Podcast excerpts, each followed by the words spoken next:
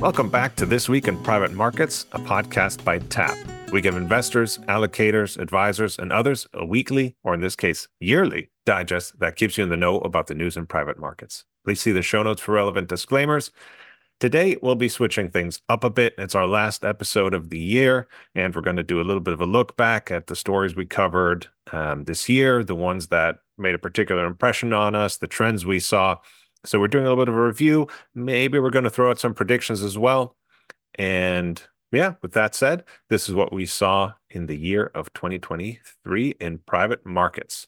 We'll start, as is tradition, with the biggest deals, but this time with our favorite deals of the year. Adam, I'm going to throw it to you first. I think you picked out a particularly tasty one. I don't know if it's particularly tasty. Um, I mean, okay, no, fair point. no, no, I guess no offense to Subway. Um, yeah, I like. I I think the deal the deal is interesting um, beyond the fact that you know it's Subway. Um, this this, if you guys will remember, it's you know Roark Capital's you know potential acquisition of Subway for about ten billion dollars. I think the FTC started investigating them in the middle of November. Um, given you know monopolistic or an- antitrust concerns, I think that investigation is still ongoing. Um, as of you know the middle of December, I haven't seen any new news around this, so we'll see how that evolves next year. Um, I mean, I think you know uh, the the argument here is that you know Roark owns they own Arby's, I think they own Jimmy John's. Um, now they could potentially own Subway. Um, and you know, the argument being that this could have a real impact on kind of you know uh, competition or um, price and you know cost of living among some basic consumer goods. Um, you know, I think this is definitely a trend we saw throughout the year with the FTC. I think being more heavy-handed towards um, private equity in general and you know, this certainly makes sense when, you know, the two biggest expenses, you know, we've been facing, particularly in these inflationary years, is, you know, within consumer goods, but also within healthcare, which is kind of the other area the FTC has really been been more heavy-handed in, right? So I think, you know, private equity, fortunately or unfortunately, you know, presented a good sort of uh, policy or even political opportunity this year. And i don't mean that negatively right? If if the private equity actors are you know disrupting the or increasing prices and and causing the cost of living crisis to be you know more more acute and and, and more acutely felt among you know the the population in the states and they're doing it so in a way that's illegal then obviously that should be investigated. Um, so anyway my, my prediction here is kind of no matter who in off who's in office next year you know we're going to see a lot more of this. I, I think you know inflation cost of living concerns among voters uh, might be slightly alleviated. And obviously, inflation has been tamed to some degree, but I don't think this is fully under control. And, and obviously, will still be a hot button political issue um, into the new year as well. I think a lot of people would look at this deal, this subway deal, though, and they, I mean, people have made fun of it because it seems like, you know, the idea that there's a monopoly in uh, sandwich shops seems kind of ridiculous on the face of it that they that they've got too much market power. Uh, but when you do look into the details and you see that how much they actually do own there's some potential for it. But uh, there's something that seems a little bit a little bit light about the the particular area that they're going after. So yeah. It's I a mean, particularly good good deal to to pick out on your part.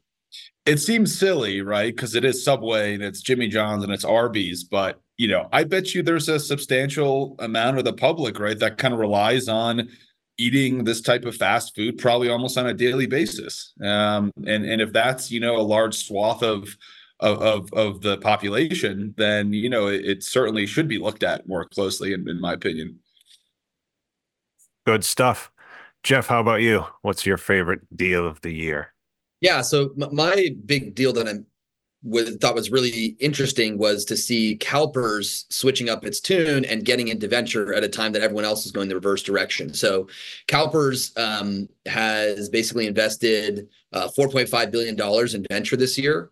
Um, which you know, kind of from what we've seen so far, there's about 15% of all the venture commitments out there, and uh, this is a big change to their their normal um, course of business since 2008. Since 2008, they really haven't allocated much to venture at all. Obviously, a really, really costly mistake on their part to not be diversified right. into something that was literally in their backyard. I'm sure they could have gotten into every uh, one of the most, the biggest, most high performing um, venture funds out there. And now they've decided this is the moment that they're kind of turning around and changing. And I just think it'll be really interesting to see how this cha- how this plays out. I um, am not, you know, make, gonna make a call. I don't know whether or not it's going to be a, a good decision on their part, but it's definitely a contrarian decision. And if they're contrarian and right, it could be a really great decision, and perhaps they could make up for the the lost decade that they had um, not investing in venture. So that was the thing I thought was really interesting. CalPERS always yeah. a bellwether, and it's interesting to see them make such a big move and at a time when we've seen a big dislocation um, in venture where fundraising is down and uh, it's sorely needed by by the industry and hopefully that'll play out in their returns yeah i'll venture a prediction on that one and um, say that it, i think the returns will be good i think they're going to look back and think this was an excellent decision you know unlike many other lps they didn't get in while the bubble was sort of at peak prices. They waited for some of the air to come out. If all the air is out, who knows? You know, you're never going to time the exact bottom, as they say. So I I applaud them for doing this, and it seems like they learned their lesson from 2008. Yeah. I feel I feel like you know I was yeah, I was just chatting with my my brother who works at a family office uh, that has a you know a lot of venture that they do, but it's a and I was telling him that yeah, I think now is a really great time to uh, to get into venture. You know, there's nothing that in 20 in 2021 what do we have crypto you know? I, think, I, think, ai i think ai is the real deal. I think it's a really you know big and important piece of technology and a platform shift and all this. I think it will play out really really well for the people who get into venture right now with reasonable valuations and right. arguably a better outlook than when everything was really frothy. Right. No nfts for CalPERS all right, I'll I'll share my favorite now, um, and perhaps it's a bit self-serving since Tap is uh, you know a secondaries platform, but I I thought this was absolutely the year of the secondaries funds. Um, of course, you know secondaries aren't you know they're not buyout size yet, but the number of massive funds uh, that were raised this year is is astonishing. Just to go through a few, Goldman Sachs raised $15 billion for secondaries. Lexington raised an $18 billion fund. Blackstone raised one over $20 billion.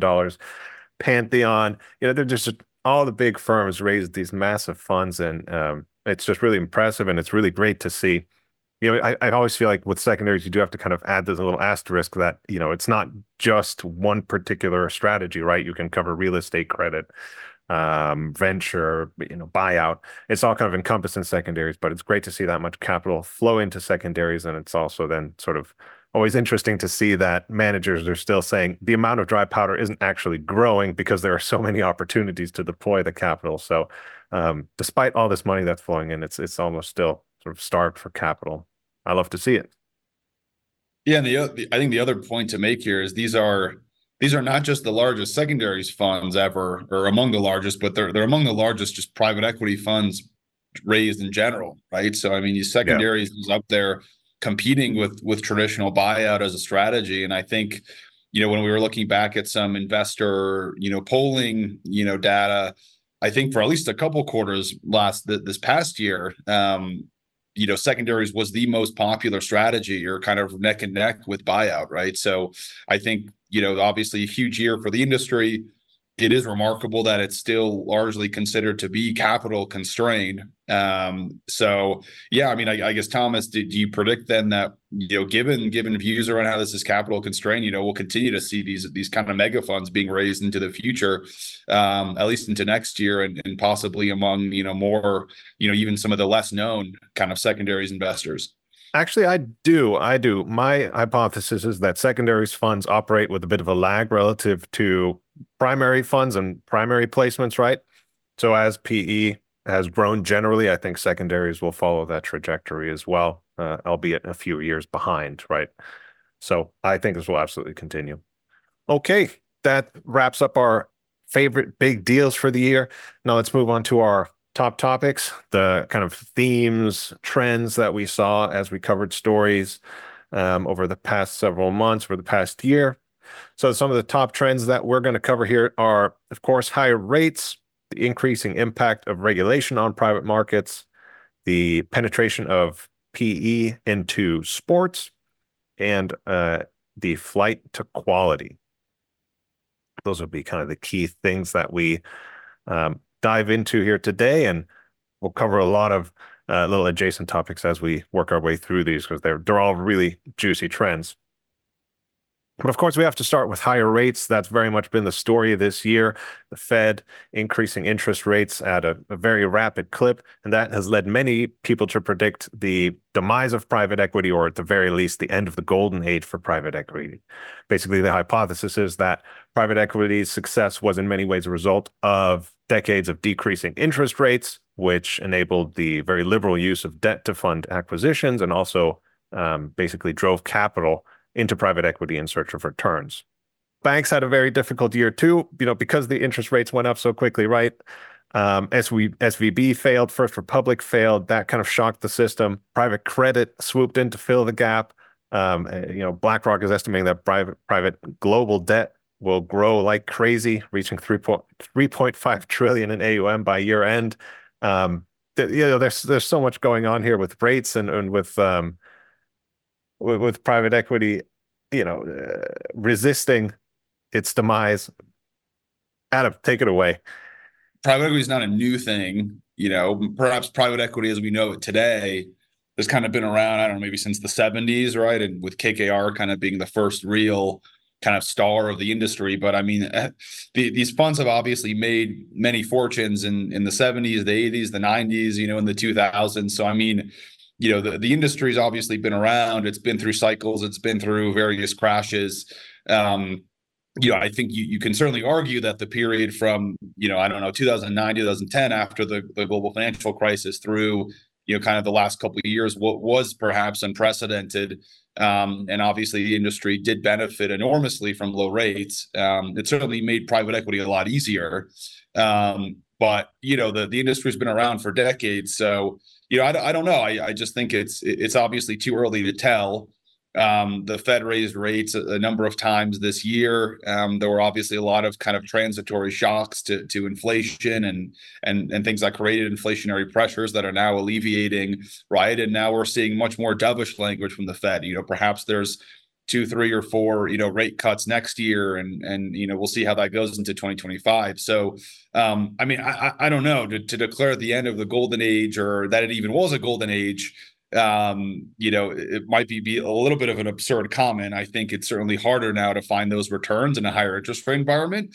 But you know, like with anything, you know, things tend to be cyclical, and I think now, you know, folks including the you know the most important central bank in the world, does uh, at least see you know flat or decreasing rates you know into the next year, which you know should should obviously improve private equity um, prospects at least somewhat, you, even if it's incremental to begin with. Yeah, I think um, that you know the reason why people say that you know is private equity just sort of this thing that started in the 70s when if you look at a chart of rates and you look since the, the the 80s basically when you know was this start of this buyout industry in the 70s and 80s it's the the rates have been going down and down and down up until you know last year. And the question is then people go oh well now are we in a rising rate environment? Does that mean everything flips and goes?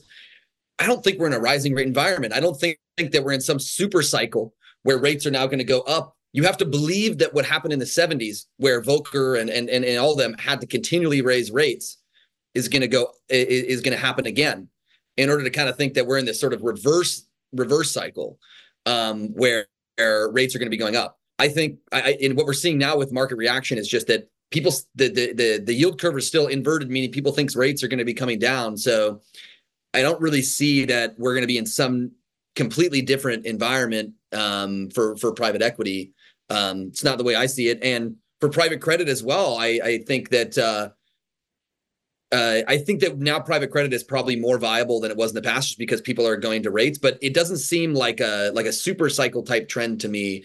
Um, this private credit stuff, I think like it's it's been overhyped this year. Is my feeling on on private credit that you know while it's important and while it will will be big. And by the way, Thomas, you said it was going to be 3.5 trillion by year end. It's 3.5 trillion by year end 2028. that's right. That's right. Let's be clear, which is obviously still huge. I think it's like 1.7 trillion in AUM right now. So that's a huge uh, amount of growth. But uh, and and and that might be warranted, but I think the idea that you know private credit is going to replace a lot of the things that banks do and and and all this um, it's probably been overblown this year, and probably just a lot of excitement around the fact that rates exist now that there that there is you know interest rates that you can um, take advantage of in, in the short end of the curve, especially, and that you know, a lot of people have been raising funds based off of that. So I don't think it's. I think it's been the the the, it's been overblown. The idea that private equity is dead because rates are going to keep going up forever. I don't think they are, and I don't think that means private equity is dead. And and um and it's been you know sort of overblown how well private credit is going to do. So I think you know people just get a little carried away in the middle here of what was the you know last year the steepest tightening cycle in the history of the Federal Reserve. The steepest, quickest raise in rates in the history of Federal Reserve. It can cause a lot of dislocations. Yeah, I mean, private credit's been growing very healthily over the last decade, right? I mean, it, it's not something new to 2023 or even even 2022, right? And it, there's also a question of just what's the demand out there for alternative forms of, of financing, right? I mean, it's it is private credit and it's and it's you know traditional kind of buyout, um, you know, private equity ownership of, of companies, right? I mean, both will have a role um, in the financing mix and you know small and medium sized enterprises in, in in our economy in, in particular i mean rely greatly on private equity ownership and financing of businesses. And you know some of that will come from banks and some of that will come from private credit funds. And i think now you know we just have more optionality right? I mean the frankly the the the, the riskier businesses will take uh, you know, loans from you know HPS, right, from from other types of direct lenders like that, for example, and you know less risky ones will will, will take out syndicated bank loans. Um, so you know, I think now there are just more options for for financing you know these businesses. I think the big story from the rate the rates going up here for me has been this sort of dislocation that happened in asset prices and and that's caused this this lowering of the amount of um, liquidity, the amount of uh, volume of transactions in private equity, and that's what people are kind of mistaking for uh, the demise of private equity is the fact that what happened was prices of underlying companies went up so much in 2020 2021 time period. And then when they raise rates it causes you know mechanically the price of assets is supposed to fall. But private uh, markets they don't have a great market clearing mechanism to have prices you know come into alignment on a new price and people to sort of take the medicine. And instead you know everyone kind of tries to extend and pretend that the the, the prices are still uh, you know where they were before. And what instead happens is that you have the other big thing that happened this year which is that there's I think now four trillion or was it three trillion or four trillion of private uh, of dry powder out there mm-hmm. in the mm-hmm. market. Four you know? trillion at the same time that you're supposed to be having, you know, really wanting to deploy capital that, you know, you've had a hard time raising, you should be able to deploy at great prices. No, no, no. We haven't had great prices. Prices haven't come down because everyone is sort of like, uh, you know, still uh, trying to pretend that the old prices were right. And there's kind of this bid ask spread in private equity. What the huge bid ask spread does, where the sellers don't want to sell at the prices that the buyers are willing to buy at, is cause volumes to go down. So you're seeing a lot less activity in the market and a lot more dry powder and um, and all of that just kind of makes the private equity market be in a really tough spot. Um, but you know that will clear. The markets will clear eventually. Yeah, are you saying, Jeff, that you know managers are still, and maybe investors generally, are still clinging to the kind of those delusional price levels um, and, and the, the, the owners bounce? Yeah, yeah, absolutely. And and the the management of the companies and the manager, the, the the fund managers as well, who own the companies, everyone is sort of locked in on these prices. They don't want to. They're also raising funds, and they don't want to to realize the losses. And so this lack of market clearing mechanism causes there to be a really big bid ask spread, and therefore no one buying. And this has caused you know basically a freeze up in all transactions, which causes a slowdown in distributions. Right, we're seeing distributions at a 12 year low out of these funds. So there was lower distributions this year than there was 12 years ago, right, on a proportional basis um, within within private equity. And so um, you know that's causing all sorts of liquidity issues that makes it difficult to raise and so you know one thing i think we're just seeing that kind of coming out here with this big this market dislocation is just that um the private markets are not a good not as good as the public markets at clearing themselves finding out what prices are, making sure transactions happen, and moving the heck on. And instead, it takes years for them to work out these issues because of the fact that it's opaque, that people are able to, you know, kind of uh, fudge what what the valuations are or should be. And, in the meantime, we're seeing private, uh, seeing public markets do the absolute reverse, which is public markets they cleared the issues and they're now hitting all-time highs and you know and, and all sorts of good stuff in them. And so i think you know we are seeing some of the downsides of of of uh, some of the things in private markets. And you know not to toot our own horn here at Tap but we, we definitely want to figure out how to help clear up some of these things around where you know uh, help price clear better in the private markets um, here at Tap so definitely something that i think we've been keenly aware of here is like how uh, this dislocation has exposed some of the issues with price clearing in private markets. And and really a lot of the issues that we're seeing come from that Good stuff. Let's move on to our next trend here, which is the increasing impact uh, of regulation on private markets. Of course, as we've just talked about, PE has grown tremendously, and with that increased size, of course, also comes some degree of regulatory scrutiny. And this year, probably more than ever, you have regulators um, poking at PE, various strategies, asking questions, and wondering if it is systemically important and if that carries certain amounts of risks with it that need to be regulated to prevent any unforeseen catastrophes. Oh yeah, the big news that came that came out this year on this front was obviously the the SEC's fund advisor rules that came out midway through the year that then the uh, general partner partner part of the market, you know, a lot of industry groups have really pushed back on, and and there's a lot of them that are suing the SEC saying this is overreach. And then on the other side, though, we actually have seen a little bit of data, not as nearly as much, a little bit of data that says the LPs actually like it. So generally, it was kind of this uh, LP friendly regulation, but it was, was regulation, and it was some of the most significant regulation of private markets that we've ever seen. Um, since Dodd Frank, it's definitely the biggest, and uh, it also kind of feels like it's the first of of of a whole series of regulation. I think that's why they're uh, especially want to fight it, and I think it's a massive, massive um, change the industry. Regulation will very much change how uh, private markets work.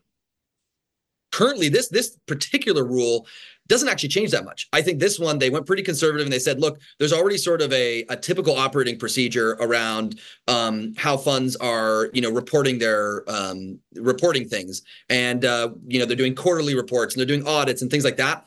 The SEC came and said, well, let's just standardize that and make that you know required by everyone this is kind of the opening salvo and the setup potentially for more regulation down the road. So while I don't think this particular piece of uh, regulation will change that much in the industry, I think that the fact that regulation by the SEC is possible and is on the agenda, I think we'll see another one two years from now that actually does start to put more disclosures and more things in. Um, and I think that it will dramatically change how private markets are able to be um, invested in.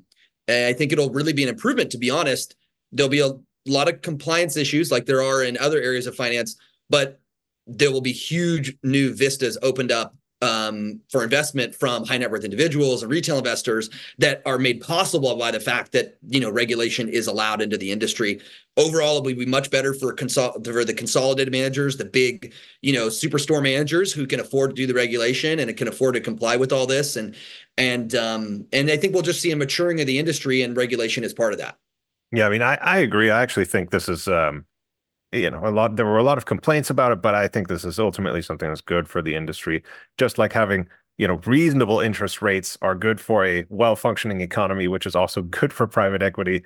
You know, I, we've heard a lot of complaints this year, but overall, I feel like there's actually some pretty strong tailwinds when you really look under the covers here. I think the the other thing to emphasize here, as you mentioned, Jeff, this really is just a codification of standard operating practice already. Um, so, you know, it seems like the real underlying strategy here for these lawsuits and, and for all the, you know, kind of public, you, you know, opposition to this is, is really to establish precedent, right? And, and I think that's probably on both sides. Um, you know, on, on the government side or on on the the DOJ side, um, it will be, or sorry, on the regulatory side, um, with with the SEC and the other financial regulators, will be to establish um, basically precedent that this is not, you know, quote unquote, arbitrary and capricious regulation, right? That when you promulgate these rules, eventually, that they won't be arbitrary and capricious, and that's kind of the standard that the industry has to argue, right? That that these rules, in fact, are and will be. Um, I I find that very very hard here um, it's kind of hard to argue that something's arbitrary and capricious when you know most of the industry is already doing this, right? So, like, I think I think both sides are already trying to really draw a line in the sand. Obviously, the industry wants to prevent additional rulemaking, so if they can draw a line in the sand here, kind of with these incremental changes, then obviously it makes um, more rulemaking in the future that's more invasive, you know, a lot more difficult. And then it's, the thing for me is it's not so obvious that the industry should want to prevent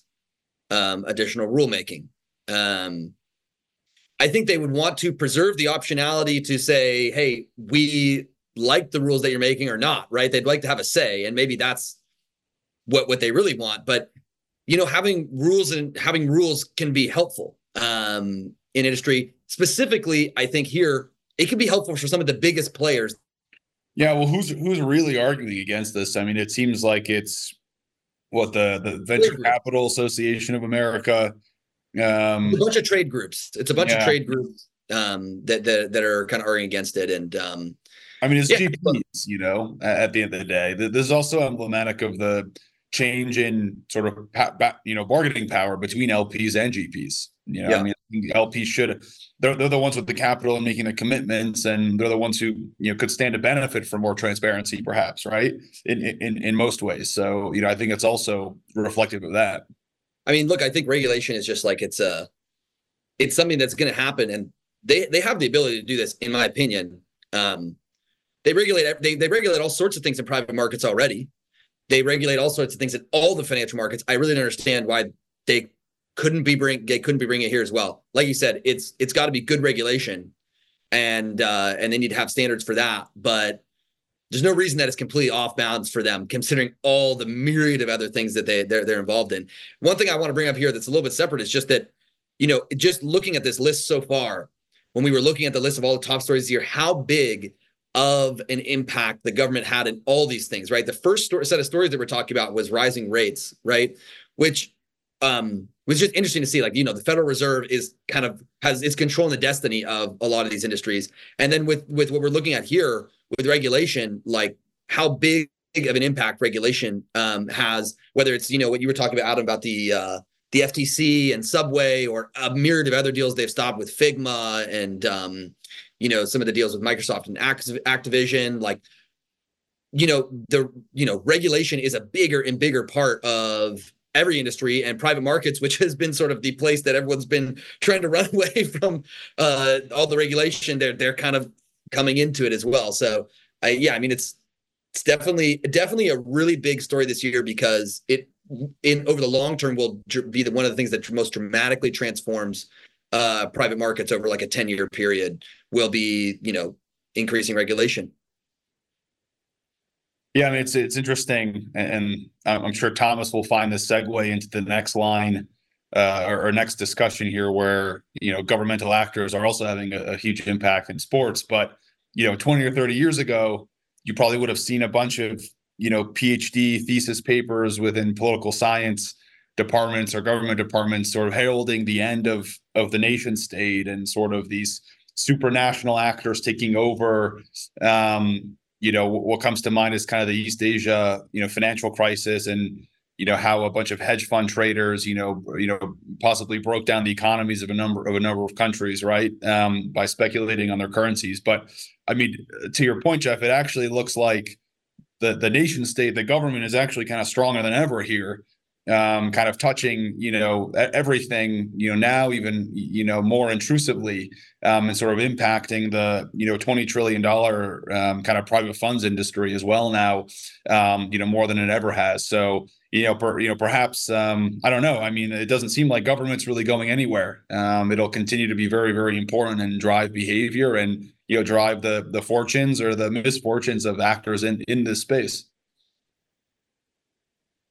Good stuff. Let's let's um use that segue, Adam, and move on to the next topic, which is the penetration of PE into sports.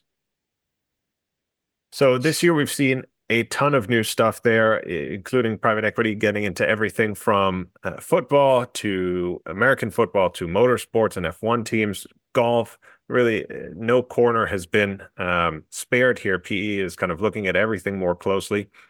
And it's not just that PE is looking at everything more closely, but it's also that a number of sports franchises are starting to open up to the idea of private equity investments, whereas they previously previously might not have been. Right, that includes um, college football in the U.S. and it also includes uh, my personal favorite, German football clubs, which are now looking to let private equity investment in. uh, in hopes of basically helping them grow the franchise, grow distribution, get better um, broadcasting products, better media rights. Um, so there's there's so many ways to go with this. There's uh, also some private equity firms that have really specialized in this and have gobbled up teams left and right. Yeah, I mean more more more than even just private equity as we might traditionally consider. I mean, it's just alternative capital seems to have flooded sports. Um, and you know, I think primarily, I, I mean, obviously traditional private equity funds, but also, you know, sovereign wealth money, um, and you know, even c- celebrity money right? Ryan Reynolds and, and David Beckham come to mind. Obviously, the the Saudi PIF. Um, in addition to all of their kind of private equity peers investing within sports, you know, I think you know what, what's interesting is how much, really, how much conflict all this additional capital has actually created. Um, obviously, you know, c- capital sort of floods to you know where you know where there's competition, where there seems to be something to um, you know excel right over you know vis-a-vis your opponents. Um, and I think we you know we've seen that right, and we've we've seen the the Saudis start their own PGA rival. Um, we've seen them bring you know stars like Ronaldo and Karim Benzema um, you know, into their own leagues, right? You see Messi going and joining David Beckham in Miami. Um, and you know, I think what's interesting is in the past you've obviously seen you've seen private equity, you've seen sovereign wealth money going into sort of already established leagues and sports teams, right? That this is the year where it seems like different uh, competitors out there, right, to the established leagues and the established teams have actually started and you know want to sort of put their own stake in the ground, create their own you know legacies, create their own you know super franchises and teams as you've seen in you know um, you know Miami or in Saudi Arabia, as I mentioned. Um, so so that is, I think, an interesting change um, to sort of historical um, investments, which have been to try to sort of build up existing leagues or you know build up stragglers in existing leagues. Um, so I you know I do think we're going to continue to see more and more of this. I think you know these teams have have you know teams and leagues have sort of benefited from this this flood of capital and sort of this this star power. Um, so I I think this is a trend that's just starting. You know whether they're going to be successful and challenging kind of incumbents you know, is you know who knows? But I, I think this is a trend that's really only just beginning. I think it, it really, you know, the trend is quite provocative because it's you know this area that was really, um, if you were owner of a team, you were actually the owner of the team. You know, you were like the proprietor of the team. You managed the team and all this stuff, and and we're moving to you know more of a, a system where you might have owners that are actually purely economically oriented, and I do think that has yet to be shown that that will, it will actually play out like that. I think often the highest bidder is going to be bidding for non-monetary reasons. And I think if you look at the, you know, Saudi PIF, I think that LIV Golf wasn't just uh, you know, a monetary play that they thought they could, you know, make money off of this. I think this was really about, you know, being really, you know, for at the forefront of culture and um, celebrity and all that type of um, of, of stuff and uh, and so I I do kind of think that this that sports will continue to be this area similar to entertainment and in some ways even venture, but not so much. Uh, that'll be this area that folks play in because it's sports, because they love it, because they want the the prestige or that that comes along with it. And I really I I don't think that we're really going to see sports move into uh, the type of setup where everyone is there just as an investor because i don't think those people will pay top dollar i think the top bidder here has non-monetary um, benefits that they can get out of uh, th- these investments. You know, like if you look yeah. at, I mean, if you look, because the other big story this year that I thought was really interesting was that you know college football in the U.S. has you know you know a couple years back they they allow you to pay players now, and all this is causing. There's been a big shakeup in the industry where everyone has, you know, the Pac-12 is now dead basically, and everyone's moved to the Big Ten, and et cetera, et cetera. And folks are now raising private equity money potentially for their football, college football programs, which were very much like literally explicitly non-financial in the past, and they were back at academics and sort of the the glory of the school and and and school pride and all that. And now we're moving into this area where is it going to be about you know uh, the financials of of the transactions and you know it, I, I, actually don't think it will be i think that over the next 20 years we'll still continue to see things being most you know when you're investing in sports it's mostly about that you love sports and we've talked about this a little bit before that i think you know, you might be able to get new people in who love sports. You might be able to get fans to even invest in teams and have all that type of stuff happen. But I don't think you'll actually see that private equity firms um, will be a very dominant player uh, just for the returns because there'll be other people who are willing to pay more. Yeah, I mean the the soft power benefits of you know yeah. this kind of cultural export, right, or cultural cachet, I, I think can't really be understated. Uh, I think that's that's very true. I mean, I you know, by by some measures, right, if if you sort of look at alternative, you know, measures of GDP, and you you you know quote unquote more accurately sort of measured you know the united states cultural exports right? Within sports and entertainment for example you know perhaps you know us gdp would be 5 10 20 trillion dollars higher right? I mean who knows right? It's there's obviously huge soft power considerations here whether you're um you know a local whatever local capital you know in, in, in florida and like like the guys who sort of have been funding you know miami um, and, and brought in Messi to Miami, or you're, you know, a, Middle Eastern power like Saudi Arabia trying to exert more influence in the world, right? So I, I, or, I, and I think even at these private equity firms, if you're yeah. Blackstone, if you're KKR, if you're Ares, you know, you could do a sports unit and actually it could give you got could give them a lot of power and maybe even just the management gets you know a lot of clout within these various leagues that they're involved in and stuff. And so i think we might even see within the private equity firms that some of the investing is done um, more for you know non-monetary reasons than for monetary reasons when you actually look at why they sort of are pursuing these strategies. My feeling though is if this investment strategy were not to have sort of sufficient returns then it wouldn't really turn into a, an enduring trend so I, I actually I think I don't think it'll be an enduring trend. I think it'll oh, be, be a minor player. They'll they'll continue to be sort of the the secondary players in this industry, and the big players will be folks who want to own and operate teams for the excitement of owning and operating an amazing sports team.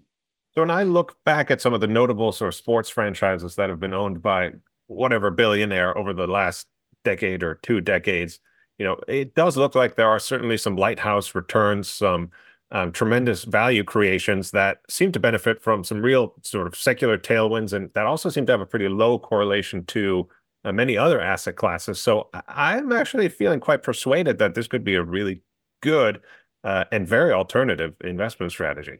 It, it yeah, it, it, has been historically a very good um, investment you know area to be in um, and under recognized and under penetrated with you know traditional forms of capital and it's you know it's hard to underwrite a team um, and, and, and hard to do all those things um, but yeah, yeah, I still think that of all the players out there who have capital, they'll that private equity will be the the the top uh, bidding um, investors in the space. Yeah, I mean, there's there's a surefire way to create value for your team, right? It's to buy a very very expensive, very very famous athlete, right? I mean that that may create a lot of short-term value for you. It doesn't create a successful franchise. It doesn't win you championships. I think that that that's very very true. But I mean, this is almost like um, you know, a little. There are some parallels to you know we we talked to earlier this year about Kim Kardashian's new fund and you know how she herself is such a brand and brings so much value um, to any brand that she invests in, right? I mean, this isn't so different. Bringing yeah, like like uh, Ryan Reynolds, Saudi Arabia, Ryan Reynolds, yeah, Ryan Reynolds, you know, he started they, you know, he he worked with some guys who started a some sort of, you know, a mobile uh I can't remember some sort of mobile company. And then but they, they also, you know, he, him and Rob McElhenney bought a, a team in, in England that was sort of a no-name team, and I'm sure it's obviously paid dividends for them. But those aren't, you know, those those guys make a bunch of money from it, but they aren't, you know, just private equity firms. Kim Kardashian has partnered, you know, has created a private equity firm, but she's not just there for, you know, uh, she is there for just monetary, but she's not a private equity investor. So that's kind of where I, I I see the doubt. I can see it like being like venture. I can see it landing in a place where it's more like venture, which is that they're very involved in the operations, they're specialists and everything. But even within venture, there's there's a lot of this that is about sort of being on involved in these really really big companies, um, and they pay top dollar for it for that reason. Last thing I'll say is it it's Wales, Jeff. He he bought a team in Wales. Let's not offend uh, oh, the Welsh footballing nation. Uh, very different from England. Very good. Very good. Okay, let's move on to our last topic here, which is the flight to quality that we saw in 2023. Well, you know, with it, among all the turmoil, LPs have generally decided that they really want to kind of back the uh, asset classes and the managers that they've had good experiences with. And that has led to a number of geographies as well as a number of asset classes um, really having a tough time this year. And this is very much a global phenomenon.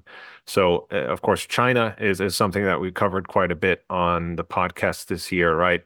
China has introduced a number of new regulations, and the US has also introduced a number of new regulations that made it difficult for LPs to uh, deploy capital um, in China.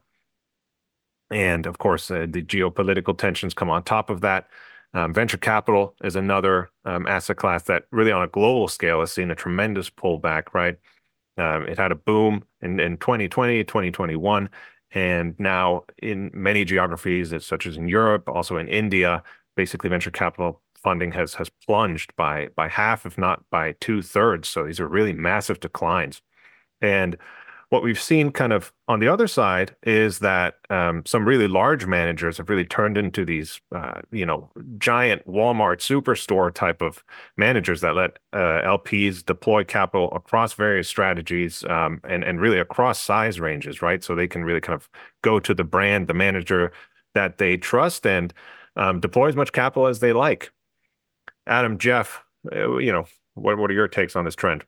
Yeah, I mean, I think that there's there's been a pullback, and I think the the really one that's interesting to me is you know the consolidation of the number of managers and how difficult it is to start a fund one today versus 2020 2021 you know to start to be an emerging manager you know doing your fund one even fund two fund three.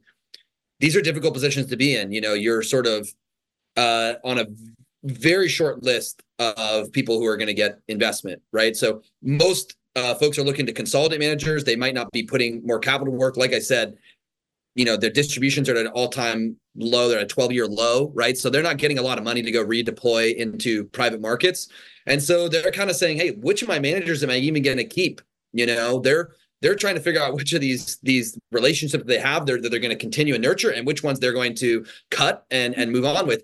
You come in and you're an emerging manager trying to get uh, them to work on your fund one, fund two, fund three, start a new relationship with them. And that conversation is, you know, usually a non-starter today. And so I think it's that's those peripheries are where you see the biggest pullback versus 2020, 2021, 2022, the start of it. Though in those times, you could go out and start a fund one, and you know, I knew lots of people, and uh, everyone knew someone who was starting a fund, and it seemed like it was easy to do. Now it's it's difficult, even if you're on your fund three and you've had great performance, to strike up a new relationship with a, with a with an LP. So huge change in the industry, um, and uh, and and and just a hugely difficult time if you are one of those emerging managers. A lot of you know zombie funds out there that are not going to continue on, um, where they're going to have to to move on. Yeah, this is a little bit of. I mean, it's an amalgamation of some of the themes we've already talked about, right? I mean, higher higher rates and increased regulation um, you know, trends towards consolidation of different types of, of, business units within alternative asset management. I mean, all of these, all of these do not, you know, help um, emerging managers. I think the the interesting thing to note, though, is you know there there was a, a quite a bit of research this year that came out that actually indicated that you know smaller niche managers um, you know actually tended to outperform um, you know sort of their larger counterparties. So you know, who, who knows really what that means, right? I mean, all research is kind of flawed to, to some extent, but it, it would indicate perhaps that, you know, it's not so much a flight to safety um, or to better returns. Um, it, it, it is that's certainly the perception. Um, so, you know, but unfortunately, perhaps some of these emerging managers or these more specialized managers, right, are, are really not getting the shot they deserve uh, because some of these other big trends we've talked well, about. Right. I mean, I think it's like in public markets, right? The smaller things that are less covered, you know, you generally can make more money off of those. Um, although that hasn't really proven true with the, you know, Magnificent Seven or whatever we've seen in public markets where the the, the large caps have, have really performed. But um, you know, generally there there there's less coverage, but it takes more research, right? So in order to, to do this right. activity of finding the small managers, you got to find the good ones and weed out the bad ones and and all that work it's more difficult to put money to work right and so um that that is a, a there are transaction costs Diff, you know difficulties in investing in, in smaller managers that a lot of these guys are frankly trying to solve for when they go to these you know superstores um to to you know do their investing Yeah, I mean, there's certainly comfort in, in a known quantity, right? And I, w- I would agree that, like, I, I don't think it's. I think this flight to quality, flight to safety, it's just like a pullback. You know, um, there's there's a pullback from anything that was sort of uh, on the periphery or or on the lead on the bleeding edge or uh, new things. You know, um, that that people were doing. You know, whether it's emerging markets or or or other areas. I I would put China. I think you know that you mentioned Thomas in a, in a different category here because I think that isn't really like some pullback. I mean, I think that's really particular about like this decoupling specifically with China, you know, um, versus other places in the world. Um, I think there's this decoupling that's been going on this year that is quite a different phenomenon than what we're seeing where there's a pullback in emerging managers um, or venture or emerging markets. Um, so like I think China, it's a, it's a kind of a different story. Maybe even deserves its own thing, but it's a it's a it's a different story that the that a lot of folks are decoupling from from China overall. Yeah, I mean the China side of things seems to be driven, you know, both by regulatory concerns and you know geopolitical concerns, but also performance. Um, you know, I think 2023, I almost said 2024, 2023 seems to be the year that, you know, large institutional investors and and sort of eh, very prominent economists have largely soured on China as an economy. Um, That that's a big trend from from this year that I think you know even in 2022 perhaps no one would have predicted. I think the the the consensus was look pull the covid restrictions and once the covid restrictions are pulled you know the economy comes roaring back. Um instead you know that that's not what what has come to fruition, right? It, it, instead exposed, I think, real structural challenges, demographic challenges, political challenges in the economy that have you know long term soured i think views. So i mean I, perhaps it is a separate story less tied to kind of you know private capital um directly but you know certainly a very big a very important story for the year. Yeah totally. Yeah but i mean this this retrenchment um I think this is cyclical overall. The the retrenchment that we're seeing in emerging managers and venture capital. I don't think it's like, oh yeah, like emerging managers are dead or venture capital is dead. Not at all. I think that this is like a, a, a temporary thing as people sort of lick their wounds and, and deal with this clog up in the system that we were talking about at the start, you know, with the price uh, dislocation.